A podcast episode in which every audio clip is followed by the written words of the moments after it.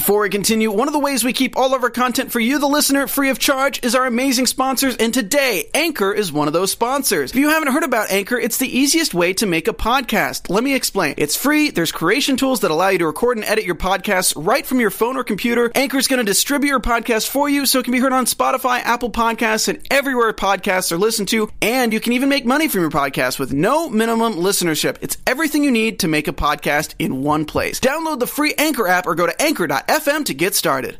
Spider Man! Spider Man! Does whatever a spider can. We all love him. That's why we're here.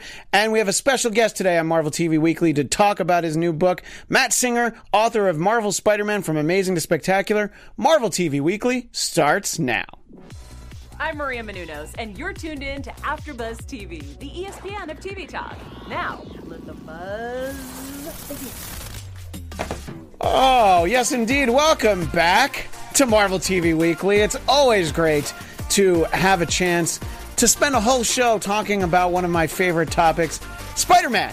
And we are joined via Skype by Matt Singer, who has a new book called Marvel Spider Man From Amazing to Spectacular, the definitive comic art collection. Matt, thank you so much for uh, taking some time to be with us today. Oh, my pleasure. How's it going? How do I look? Do I look good? You know, I'm gonna have to. I'll have to defer to my producer in the booth, Jeff, because I actually don't see you. But I oh, feel. You can't see me. I well, feel like I'll yeah. Tell you, I I look fantastic. Yeah, look, I've seen photos, so I'm sure you look great. You know, what's why is now going to be any different? Um, where I want to start with this is I want to start talking about Spidey himself, and specifically your relationship with the character of Spider-Man. When and where do you first, or at least do you remember first encountering Spider-Man? Well, I don't remember it very well now, but supposedly my first encounter with Spider-Man was as a character on the Electric Company, the classic children's The- TV show where Spider-Man used to be a uh, recurring character. He would show up and he had his own segments. You Yes, can the the Spy, the Spidey super stories, which uh, some of them would feature Morgan Freeman, and it's funny that you say that because uh, that answer is often people of a certain age. Uh, I'm 43, and that's when I first discovered Spider-Man was on the Electric Company. I fell in love with the character on Spider-Man and His Amazing Friends, but that was definitely when I first saw him. So it's very funny that uh, you know we're basically first seeing him at the same experience. Right. Yeah, that was uh we're I guess of of a certain age as you put it. Yeah. So that was that was that was where I first uh encountered him and um yeah, was obsessed with him even as a 1 2-year-old whatever it was. My parents joke that I, that Spider-Man was one of my very first words as a as a kid because I was so into him on that show, not knowing anything about who he really was, where he came from, what the character was even about, just enjoying those uh, appearances on the Electric Company, Yeah. and so that was that was it. And then certainly watching those cartoons like uh, Spider-Man and His Amazing Friends, which you mentioned, was Yeah. another big one. And then through there, discovering the comics after that, and and that was it. Yeah, I mean, it was sort of the same thing for me. I mean, I mostly knew superheroes. You know, I was fairly young. I saw the the first Richard Donner Superman, but most of the superheroes I knew it was from Saturday morning TV. So I liked the Super Friends. I liked Spider Man and his Amazing Friends. And yeah, I guess if it had friends in the title, it was age appropriate for me. Uh, but yeah, I think that uh, that show it, it's it's clearly from a much gentler time. Spider Man is amazing friend because my son Felix is four, and as much as I want to have him like all the stuff I liked as a kid, I know that it's sort of a very gradual process and you have to kind of put your toe in the water a little bit. So we've watched a couple episodes of Spider Man and his amazing friends, and you know maybe maybe it, it hasn't held up as well from an adult perspective but watching it with my son you know i think that it's kind of the, the perfect foray into the character is maybe some of the, the older shows. And they're all going to be on disney plus. Not not that we're sponsored by disney plus but all of those older shows are, are going to be out there so people have access to them again which is i think is great um, you said you found your way to the comics. Uh, what are some of your earliest memories of Spider-Man in comic book form? You know, was it, oh, hey, I know him from TV. I want this story, or, or how did you find your way to comics? Uh, well, I don't have a specific uh, answer in terms of like, oh, it was this storyline or this issue that I first remember reading. I mean, when I got a little older, then I, I could tell you like where it sort of when I became obsessed. Sure. The ones that I remember when from a kid was just being at the you know like at the grocery store with my mother, and uh, you know one of those deals where well, if you're good, you can get a comic book, and so I would uh, behave well, uh, and then just specifically to get the comic book, and um, would would usually pick Spider-Man. That was Yeah. that was always my favorite. And there's one that I remember. I don't know the number off the top of my head, but there's one that I remember that doing the research for the book was fun to go back and reread because I remember the cover vividly from from childhood, and it was it's an issue of Peter Parker, the Spectacular Spider-Man, and it has uh, Spider-Man swinging and encountering this like giant monolithic like bearded man in robes. He almost looks like a like a god or a deity of some kind, and it says like Spider-Man encounters the Hermit or something like that. then you read the story. It's this amazing, beautiful cover, Yeah. very dramatic. And then you read the story, and uh, you know, and you expect from the cover, well, he's going to meet some weird, crazy, godlike figure who has these incredible powers. And it's mostly about this like sad, nebbishy guy who like dropped out of society and became like an actual hermit. It's nothing at all like the cover whatsoever. There's So, no giant hermits. It's basically like it's basically uh, Spider-Man meets a homeless man. Is it- is that essentially what it is? I mean, basically, yes. It's it's not that far off from that. Uh, it's a, actually a really good issue, but the connection between the cover and the art inside is tenuous at Yeah, best. But for some reason, when I was doing uh, the research for the book and looking back at sort of that era of Spider-Man, that was one that I like vividly. It was like uh, flashbacks. I'm really good with issue numbers of Amazing Spider-Man, but uh, I have to admit I did cheat and look this one up. But I, I did remember that I had it. It's Peter Parker, the Spectacular Spider-Man, number 97, and yes, it is Enter the Hermit. Uh, it's, Enter the Hermit. Enter the Hermit, and then that's the interesting thing too, because the first book that I got was uh, Peter Parker, the Spectacular Spider-Man. It was number 89 with this character Spot, who is uh, just a ridiculous character because you know he throws the spot up and he can sort of teleport around and he's been used for comedic value in the years since. And I, I remember also I came in, I think it's around the same month, Amazing Spider-Man. It was 254. It was like right after he got the black suit. So it's all like black suited Spider-Man really for me, although he switched back pretty quickly. And, uh, you know, I was about seven or so when I started reading uh, regularly. And uh, these were these were really memorable stories. Yeah, so I I have uh, looked at the PDF of your book, and it's even just on the computer screen, it's beautiful because, of course, you have the artwork that's from the the covers and the interiors of the stories and everything. Uh, I you know this is the sort of book where if you were going to do a, a history. I feel like you would need to officially partner with Marvel and be able to license all of that. So, how does the idea come about? Like, I want to write a book about Spider Man, and then working with Marvel so closely that you know you have the access to what's seemingly everything. Right. So, uh, well, I would I would say that I, I would have wanted to have written a book about Spider-Man pretty much since those those uh, early super days we were talking Yeah. about. I can't really say that this was my idea per se. Uh, the the publisher of the book, Insight Editions, they have put out a series of books with Marvel, working with Marvel, that are kind of they're very much like mine. Mine is sort of just the latest installment in this series, where they give you kind of the history of a specific character. Um, and they've done some really good ones. They actually, uh, you know, they gave me some as I was preparing to write this one, so I could kind of get a feel for what they were going for. And they've done a bunch, including Black Panther, Guardians of the Galaxy, Black Widow. I'm sure there's others I'm forgetting. Sure. Um, but yeah, it's all done with Marvel, and um, everything has to be sort of approved by Marvel. But uh, actually, they they were very, um, you know, there was that was that was not an issue at all. Actually, it went really really well. And uh, in terms of getting specific things in it, I mean, um, I worked with my editor, obviously, but it's it's uh, it's really just what uh, a lifetime of Spider-Man nerdery gets you when you go, okay, how do I condense all of that Spider-Man history into a single book? Um, and this is sort of what I came up with. And uh, yeah, it, it, what writing it was the almost the easy part. It was it was winnowing it down and figuring out exactly how to frame it and to squeeze it into one not especially big book. Uh, that was sort of the trickiest part, really.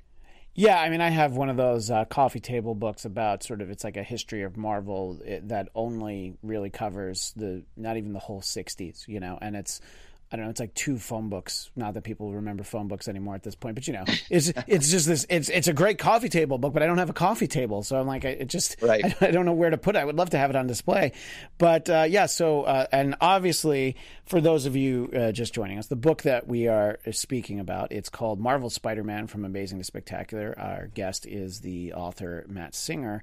Uh, I wanted to uh, sort of talk about you know as you look at the big picture and you kind of winnow it down, uh, we can, you know, there's going to be some some things that obviously are going to be included.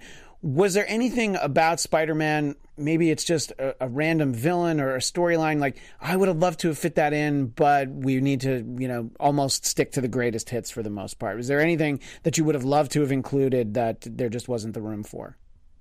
Uh, definitely, there was many, many issues that, that uh, I couldn't include. I tried my best to include as you know as much of both the important, you know, the classics, the most famous, the most Sure. iconic issues, but you also want to include, you want to try to include stuff that's maybe a little less famous because you want people, you know, like you or I who sort of love Spider-Man and know Spider-Man really well to also maybe, you know, learn some things as well or find things that they forgot about, haven't read, you know, that sort of stuff.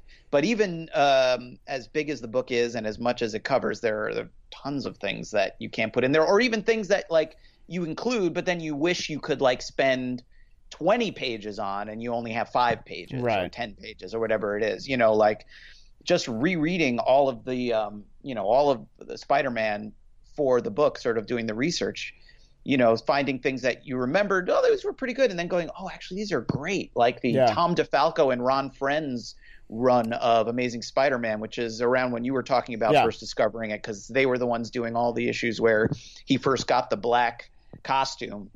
Yeah, the, Those, the, those the- issues are great. Yeah, the tail end of Roger Stern, the transition to Ron, De, uh, sorry, to Tom DeFalco, and you have Ron's, Ron Frenz. To me, that's still sort of my favorite style of Spider-Man. Obviously, uh, you know, I was what like middle school, high school age when Todd McFarlane came on board, and that style was all very exciting. And I think visually, Todd McFarlane as an artist, I still think it looks really cool. I think it was all of the other people who were like, well, now why don't you try to draw like Todd McFarlane as well and see how that helps? I think his style on Spider Man, it, w- it was just like, and it was almost like, how is this book so different? And you know, uh, at that point, it was uh, David Mitchellini. I, I was I, I say all the names wrong. I I was talking to uh, I was doing an interview with Chris Claremont once about it, and I had to explain. I'm like, I I sounded out how to pronounce these in my head when I was like eight or nine. So you know, you look at like Bill Sienkiewicz, and you're like, yeah, Bill Sienkiewicz. You know, you don't Right. know. And uh, it, so uh, to to that end, we'll sort of get back to what you were talking about. I saw that you have a foreword from uh, J.M. DeMatteis, but I'm probably saying his name wrong. Uh, but he wrote. I think I think you got it right. Wow. But I, I I've had this issue doing interviews where Yeah. I'm people are asking me questions and I'm talking about creators and I'm the same way. It's like Yeah. you, you know we we grew up in uh, like a pre-podcast era, pre-YouTube interview era where these people were just names. You know they were they were I didn't even know what they looked like. And so, Right. yeah, you're trying to your best to, yeah, David Michelini, Right, David yeah. Michelin, Right. David Michelin. Well, I, I, had no used idea. to say So- I, I read that as Michelin in you know like the Michelin Man in the '90s, and then you hear it said Michelini, and you're like, oh, uh, okay, I was just I was just clearly way off. But uh, James DeMatteis, who did to me, which is one of the greatest Spider-Man stories, which they ran through the three books for I guess it was three months, no, two months. It was Kraven's Last Hunt. Uh, so he wrote it, Mike Zeck drew it, and it went through Amazing, Spectacular, and Web of Spider Man over the course of a few months. And it's still the story that I don't think we're quite at a place where it should be a movie. It's just I eventually want it to be a movie. And he wrote the foreword. Uh, so how exactly did that come about? I know you talked to a lot of creators for the books, uh, for for this book, but how did uh, he become the one that wrote the foreword to the book? Uh, we asked him, and he was nice enough to do it. That's a, Uh, we- that's the best I way. had- I- yeah, yeah. I had interviewed. I wish there was some very dramatic. No, look, I, I, I story, mentioned a moment ago. I was talking to Chris Claremont, and somebody was like, "Well, how did you interview him?" I was like, "I, I wrote I wrote an email to the address on his website, and uh, the Right, person, that was it. I mean, the person how who handles him- it said yes. Interview him yeah, for the book, and he. and, I mean, I will say, you know, uh, um, I, when he wrote, he, I did his uh, interview with him over over email, and Sure. his his answers like were so like, I I, you, I I wanted, and this was not unique to him either. It's like I just wanted to like reprint the entire thing because it was so you could see he had spent so much time. It was so thoughtful and Yeah. well written.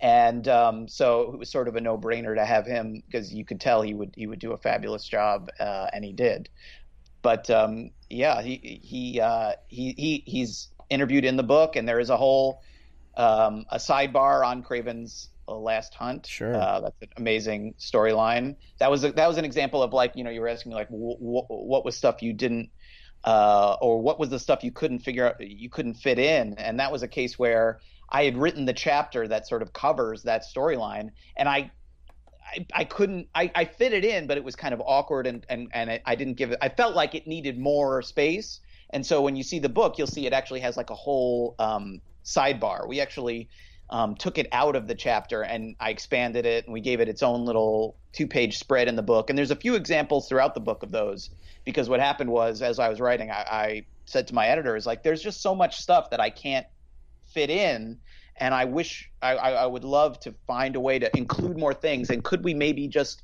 throw in some sidebars, which I had seen in one of the other books that they had published.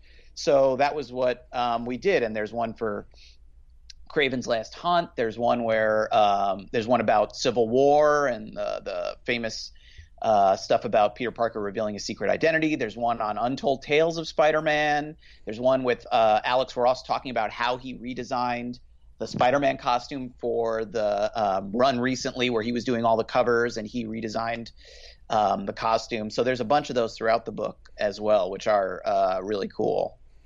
Yeah, I mean, and when you have a character that you know he's getting close to sixty years, I think it's fifty-seven years since we've uh, first had Spider-Man. Obviously, there's a lot to to delve in, but I think that for a lot of people, it's like, what is the era where you find the character? And you referenced, you know, the it's the tail end of Roger Stern over to Tom DeFalco, and just the just the beautiful like classic style of Ron Frenz. That's what I was saying earlier, and. I, I, you know just some of those stories it was it, it was great because it's really the period before they started trying to figure out well how many times a year can we have venom and what way can we spin off venom to be some similar characters like carnage? And the first couple times it happened it was all right but it, then you know and this was just the industry in general in the 90s this is not solely spider-man it's not solely marvel comics. It was just like you know too many big crossover events and I, it just something about the the book i kind of lost interest.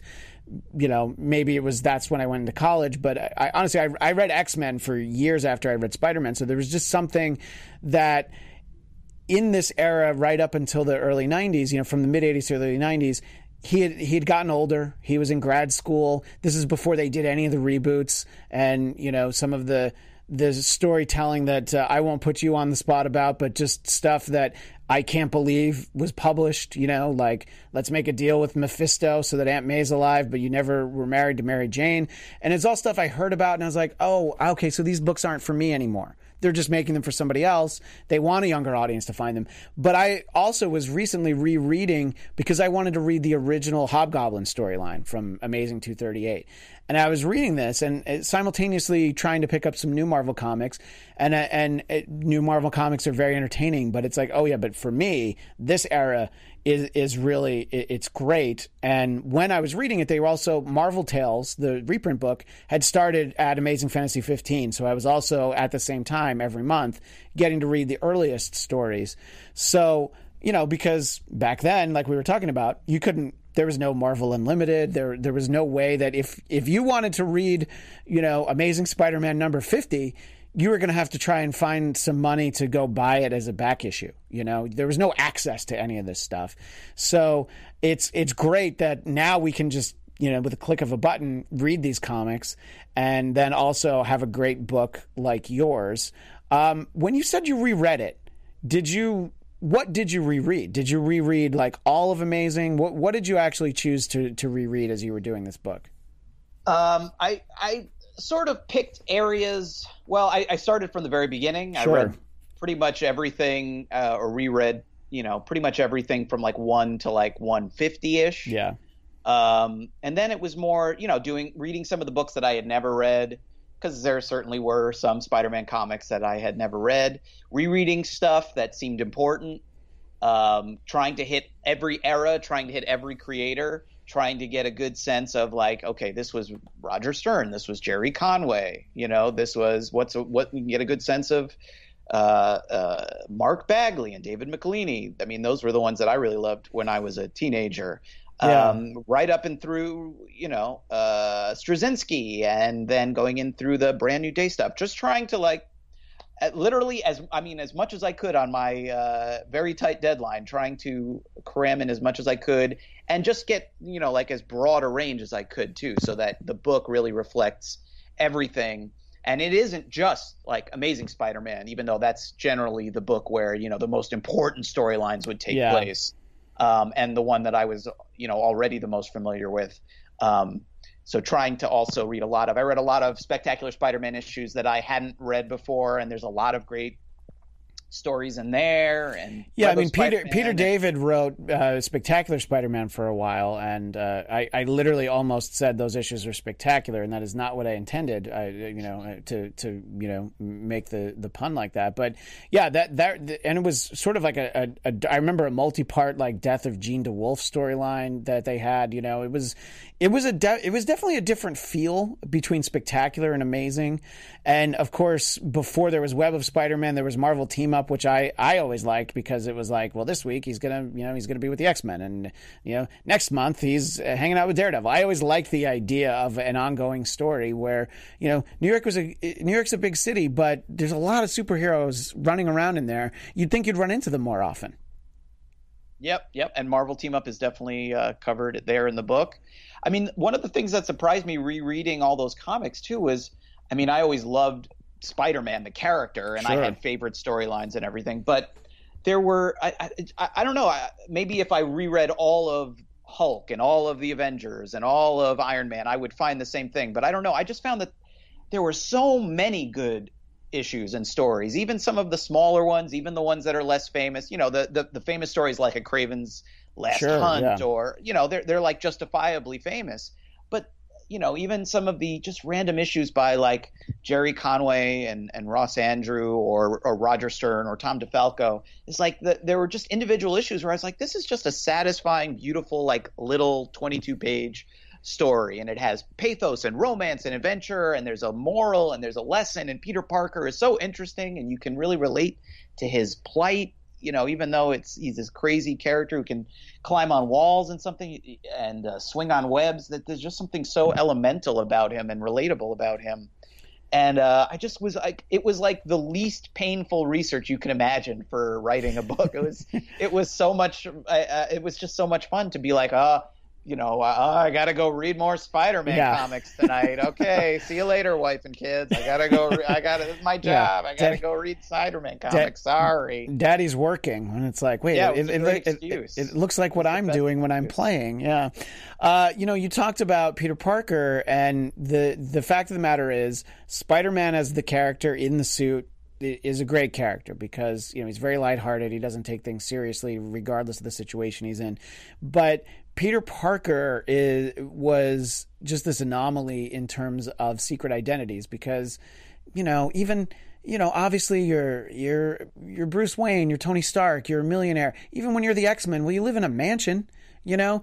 And here's here's Peter Parker who you know Aunt May's in the hospital and he's like, "Well, I don't know how to pay for these bills." And he's like, "I don't later he's like, "I don't know how to pay my rent." And you know, he just has like the real world problems.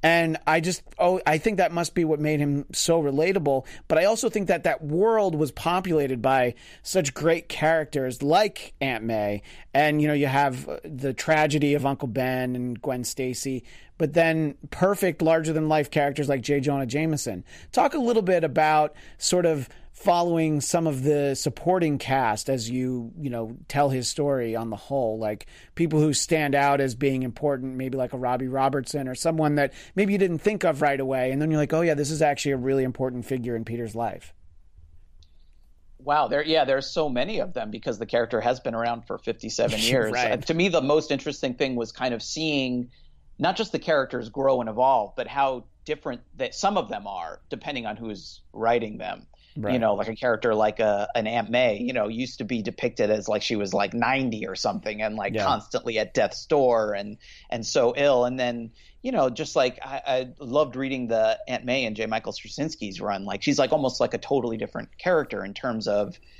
you know, and he said this to me when I interviewed him. It was like he always thought it was absurd to treat Aunt May as this like frail, you know, uh, old biddy kind of character yeah. who's and who's so sort of not just like frail, but like emotionally fragile, like um, that you know Peter is so worried to tell her or for her to find out that he's Spider-Man because it could kill her.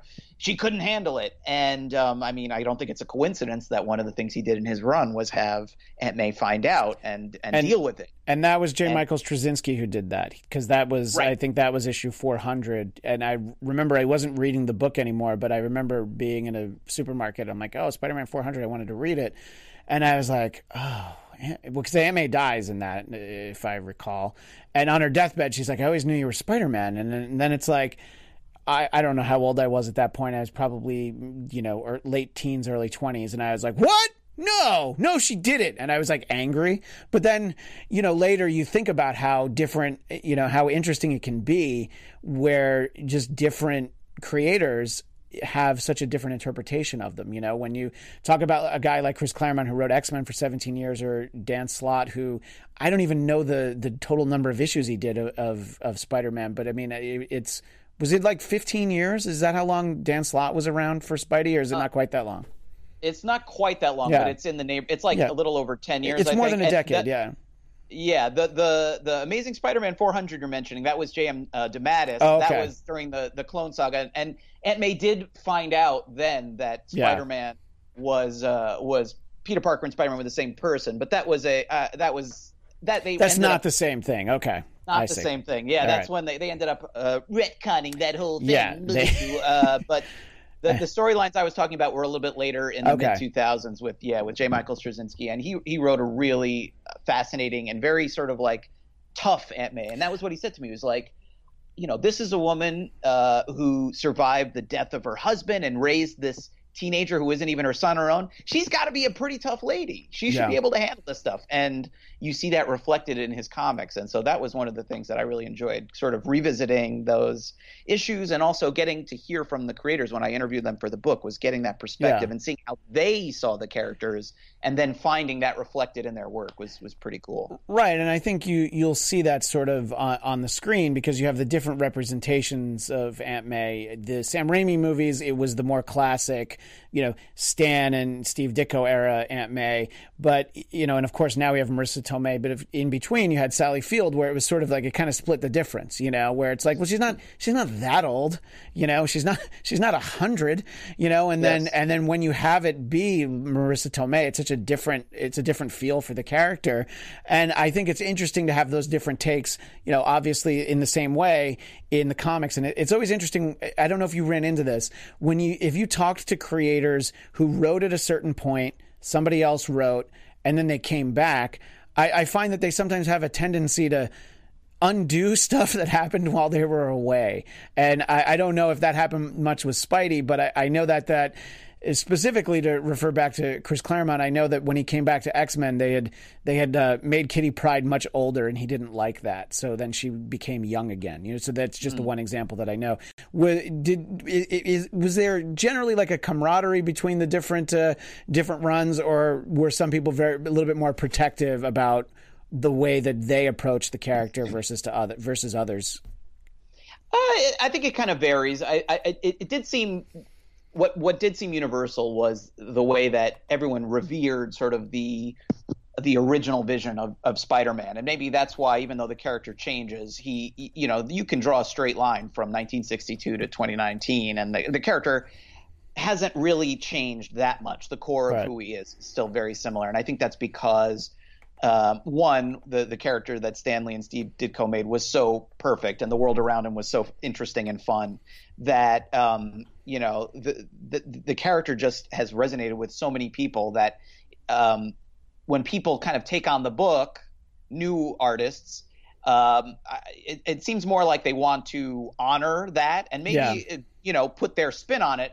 But I, I, you don't really hear people saying, "Oh, you know, I never really liked Spider-Man, so I thought I would come on the book and do something really different." Yeah. What you hear more is that people talk in reverent tones, understandably, about you know, like the first, you know, fifty to seventy-five issues, you know, Lee and Ditko and Romita, and just how much those those issues meant to them, and and how obsessed they were with the character, and then Yeah. saying, you know, they wanted to, you know, like they wanted to honor that by both kind of finding the the things that they they loved in the comic then and then instead of just rehashing because nobody wants that finding ways to kind of bring new things to the book while while still capturing the spirit keeping the same you know values and ideas and just finding new ways um, uh, to do that or in the case of something like an ultimate spider-man finding ways to update uh, the material so that the the things that are timeless and universal about it can be kept in it while you also kind of update the fashion, the costumes, the pop culture references, all those sorts of things.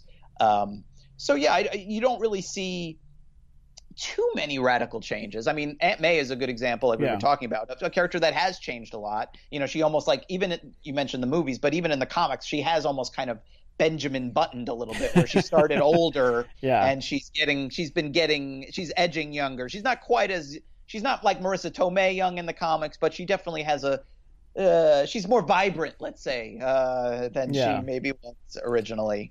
But yeah, I think it's it, it, it you don't see too many uh, huge examples of changes, kind of like you were saying with Chris, Chris Claremont in the X Men. There's a character. I mean, maybe if uh, you know Stan Lee had been around to come back and and write the character again, he might have done Yeah. something more drastic. Well, You yeah, know, and writing- as- he wrote the newspaper. I, I was just going to mention that. Yeah, Stan continued to do the newspaper strip, and, and he and Mary Jane stayed married, and instead of being Right. undone like that, because he's just like that's the story he wanted to tell. And Sure. uh, yeah, um, one person in particular that I want to talk about is Gerry Conway because when he wrote the book. I, I've thought about this often. Is in the course of one calendar year, you have uh, Amazing Spider-Man 121, Gwen Stacy dies, 122, uh, Norman Osborn slash Green Goblin dies, and then a little later that year, 129, you introduce the Punisher. And so, in the course of a year, you have just the this like massive, iconic, you know, these things happen in his life. And I think if you're if you're a Spider-Man nerd, you know his name. But if you're not, you kind of know Stan, and then maybe not even that many people. You know, maybe if you read the book later, you, you know, you'll know a Todd McFarlane or something. But talk a little bit about his run and just why. I don't know. Did he feel like he had license to do whatever he wanted? Was there a conscious effort to kind of make waves in Peter's life? Uh, what did he say about his time on the book?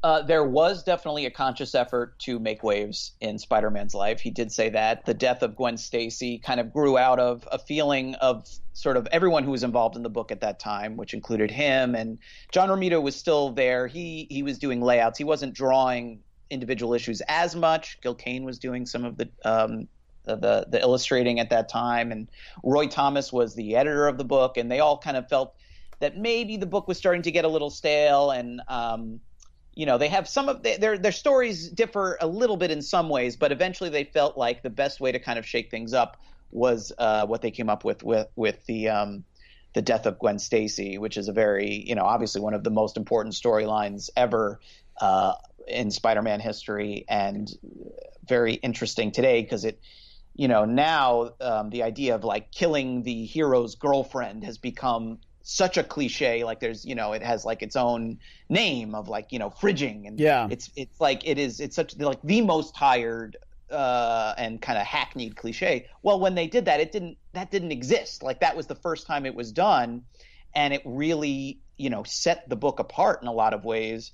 And talking to Gerry Conway about it one of the things that it really made me think about was just how like of all the you know they've tr- I guess they've sort of you know, I don't wouldn't say undone the storyline, but they've, you know, that Gwen Stacy has had clones, which was yeah. another thing that Gerry Conway brought to the book. Maybe not in a calendar year, but uh, not no, but that's a, that's around 150 or so where they right. have the clones, and you know, Peter uh, is convinced that he doesn't need to see Dr. Connor's lab results because he's like, Nah, I'm not the clone. I know I'm the real me. And then what is it? That that's a period when I was reading in Spectacular when they're like, Oh yeah, no, actually you are the clone. Uh, ben Reilly's uh, been uh, Spider-Man the whole time. But yeah, so but and he was on for quite a while. Gerry was, as far as as my understanding. So yeah, he was able to.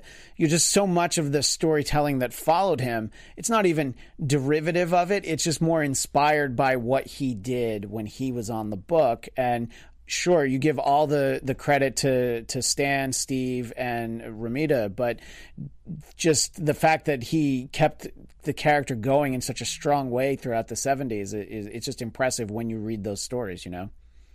Yeah, and I think it's worth mentioning if people aren't too familiar with him that when he started writing Spider-Man comics, he was like 19 years old, right. which is unbelievable. I mean, he basically was Spider-Man's age at the time. and so one of the things that's fun about his books is they they really feel now they're now uh, uh 40 years later or whatever they, are certainly kind of caught in the trappings of their era a little bit but the the the, the teenageness of them is something that's really kind of nice and when i talked to him he, he had joked because just a few years ago he came back and wrote the uh, spider-man renew your vows series which was a really cool book that was sort of an alternate timeline where uh, Peter Parker, Mary Jane stayed married, and they had a daughter, and they all kind of uh, are superheroes together. And right. it's a really fun book, uh, especially if you have a daughter and you love Spider-Man. It's like a really cool book to share with a with a daughter.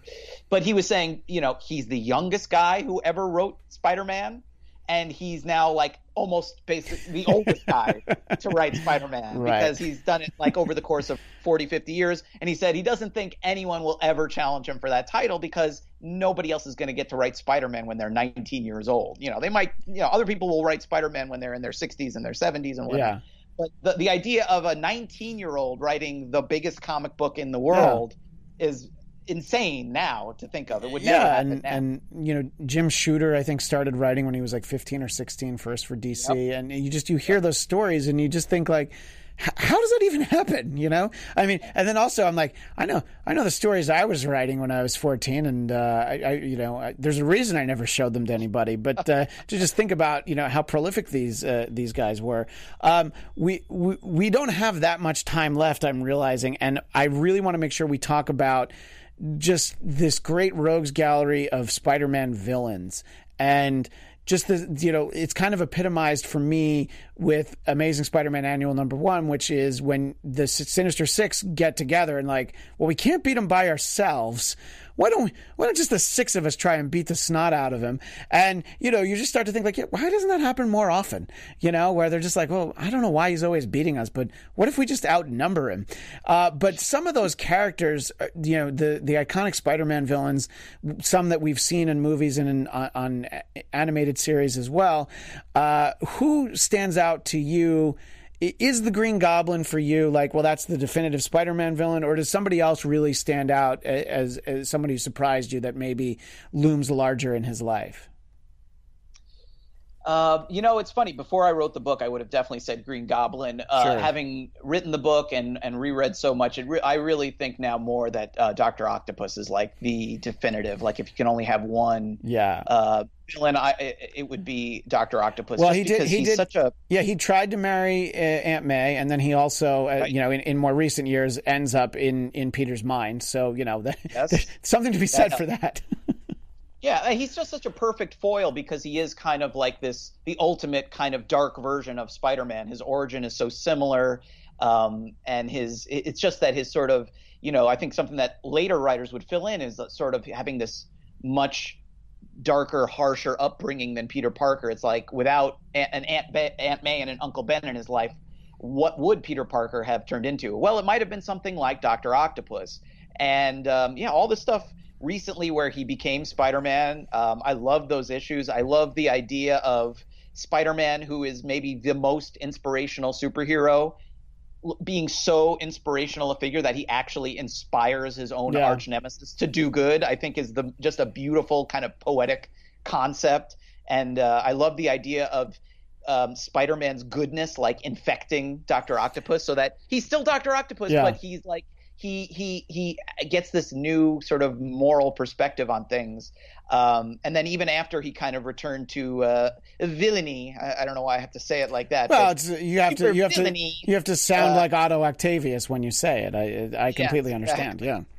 that even after he kind of uh, he he returned to supervillainy, he like he like couldn't he couldn't put down uh, Spider-Man's kind of the lessons that he learned a, as Spider-Man, which is I think again it's just such a kind of beautiful um, again almost poetic idea that um, for me when you you look over the whole scope of things.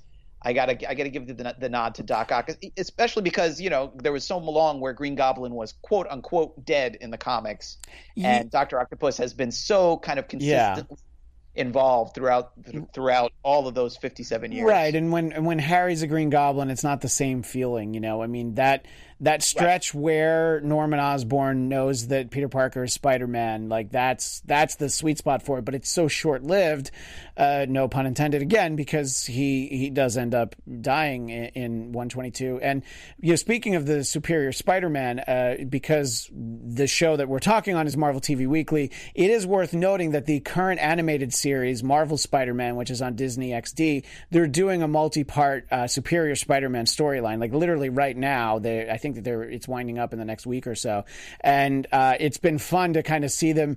You know, it's tailor made for a slightly younger audience, but I mean it's probably for like tween slash teenagers. So it's uh it's kind of a fun series, and uh, Dan Slott's a supervisor on it. So I, I think that they uh, you know it's definitely for kids, but it's cool to kind of see these these things brought to the to the screen.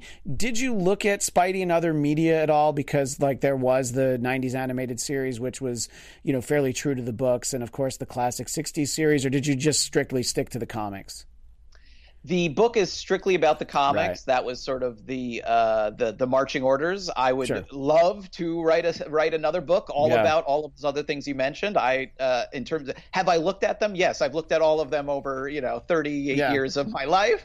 Um, and uh, I love a lot of them. So uh, you know, and we you, I don't know if you mentioned like Spider-Man video games is another Yeah. like amazing kind of component of it.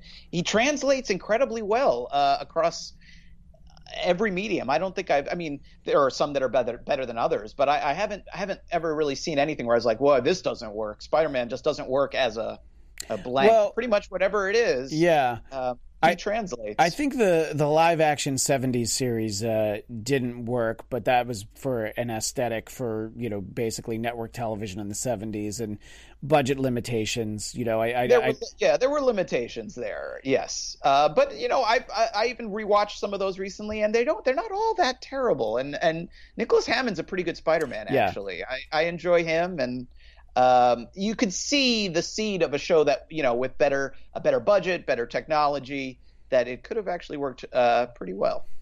Yeah, exactly. I think it, you know, a show like The Incredible Hulk, it's easier to do with budget limitations because it's like, well, he's just not going to fight supervillains. He's just going to wander from town to town, and he's he's going to be Bill Bixby for most of the episode, you know. And uh, I, I, you know, I think that just uh, Spidey didn't work like that, you know. Uh, whereas, you know.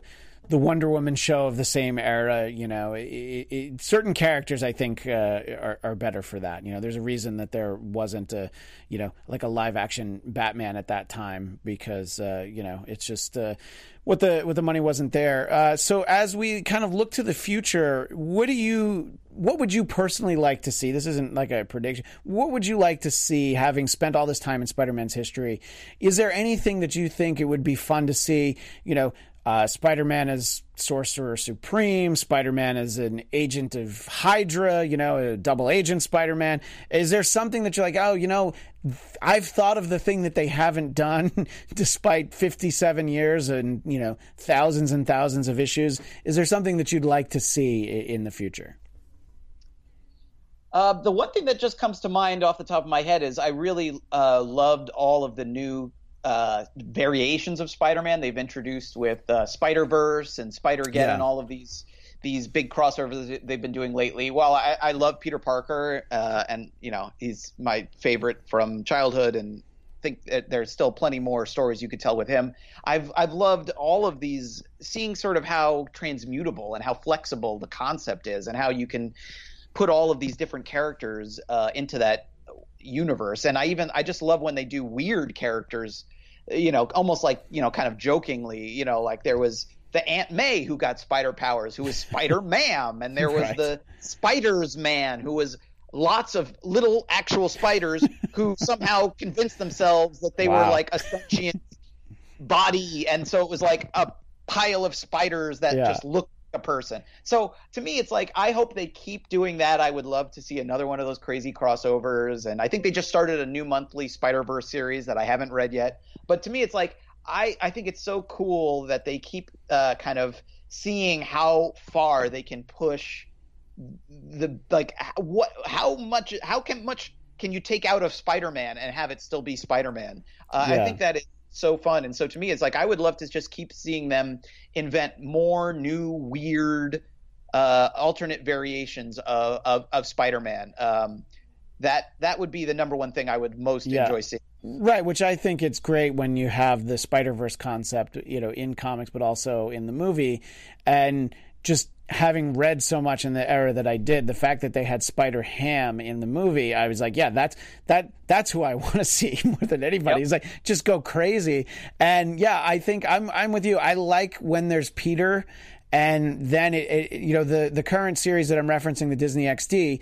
There's uh, you have Peter, you have Miles, uh, you also have Gwen. You know you have a few people with spider powers, and I'm like, I like that dynamic because when Peter's not there, I'm like, oh, Miles is great, but man, I miss Peter though, you know. So I, I think uh, I think it's great when they find a way to have multiple Spider Mans and even Spider Men, I suppose, uh, even when it is you know through multiple you know multiverses, multiple dimensions and things.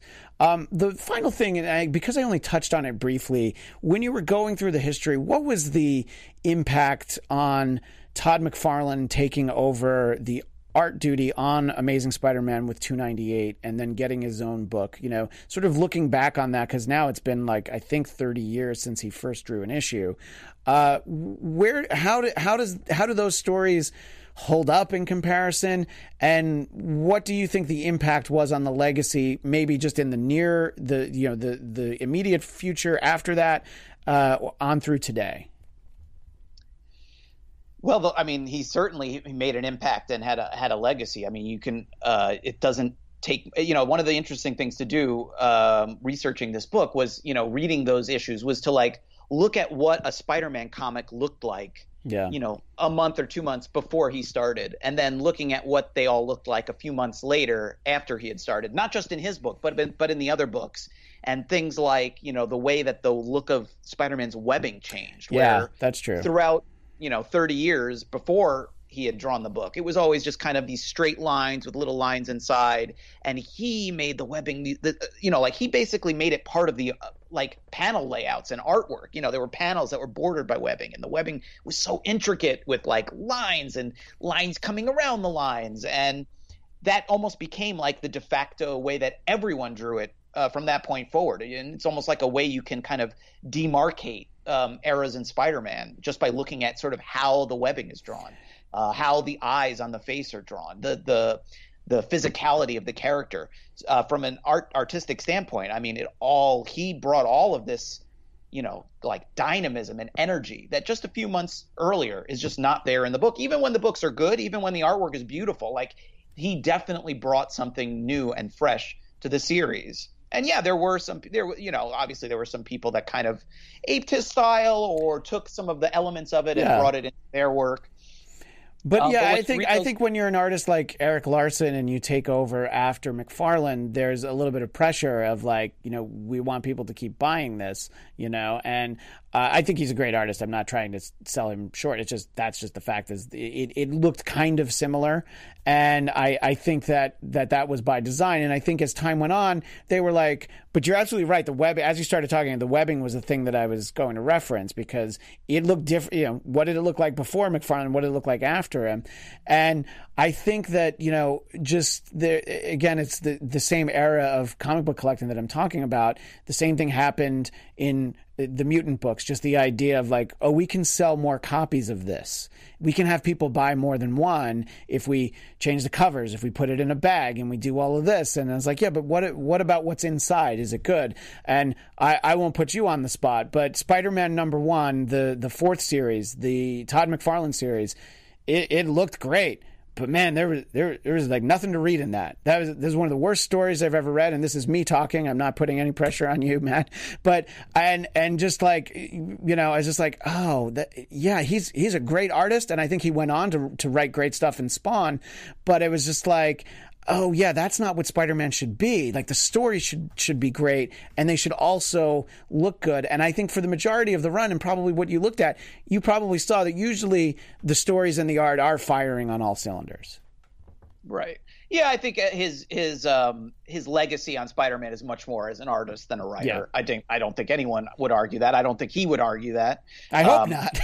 uh, and, and but but I mean I, I don't think you should. But I mean that said, like you know his stuff on on the on the adjectiveless Spider-Man book, you know he was writing to his art basically, and and and to his strengths as an artist essentially. So they're sort of art first books story second, I would say.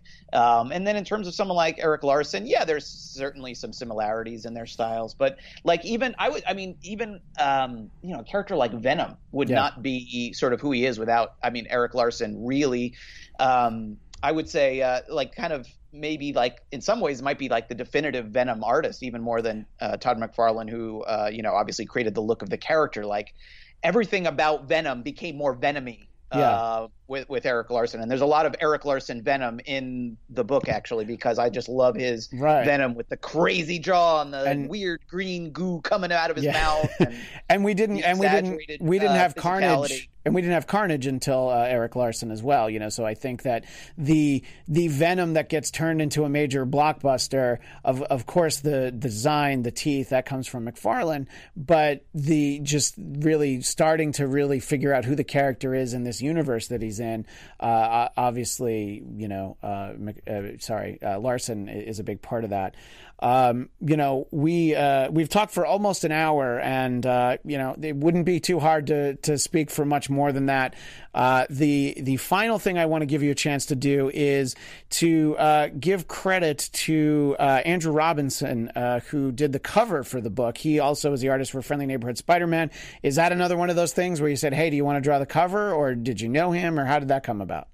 That was uh, the, the, the publisher gets all the, the, credit for that. I didn't have anything to do with that. They oh, uh, reached out to him and got him to to to paint the cover. And yeah, yeah I agree. It's absolutely uh, gorgeous. I mean, a lot of people when I sh- when they uh, see the book, they're like, "Wow, the cover is uh, amazing. No pun intended. And um, right. he was. I got to meet him at uh, New York Comic Con just I guess a week or two ago, yeah and the uh, he had the original like the actual painting oh, wow. there and um, it was even more beautiful uh, in person where you could see this just the detail of of the artwork uh, and um, it was ama- it was incredible to look at um, uh, as an actual painting. I would have loved to. I would have loved to have uh, figured out a way to steal that. But um, yeah. as a as a book cover, it's uh, it's not too shabby as well. It's a it's a beautiful cover. Yeah, he did it, and his he's doing the covers on Friendly Neighborhood Spider-Man, and he's they're amazing as well. So yeah, yeah, we were very very lucky to have him do the cover. Yeah, there's there's there's uh you know the the main Spider-Man books, you know, uh, amazing and Friendly Neighborhood that are out right now.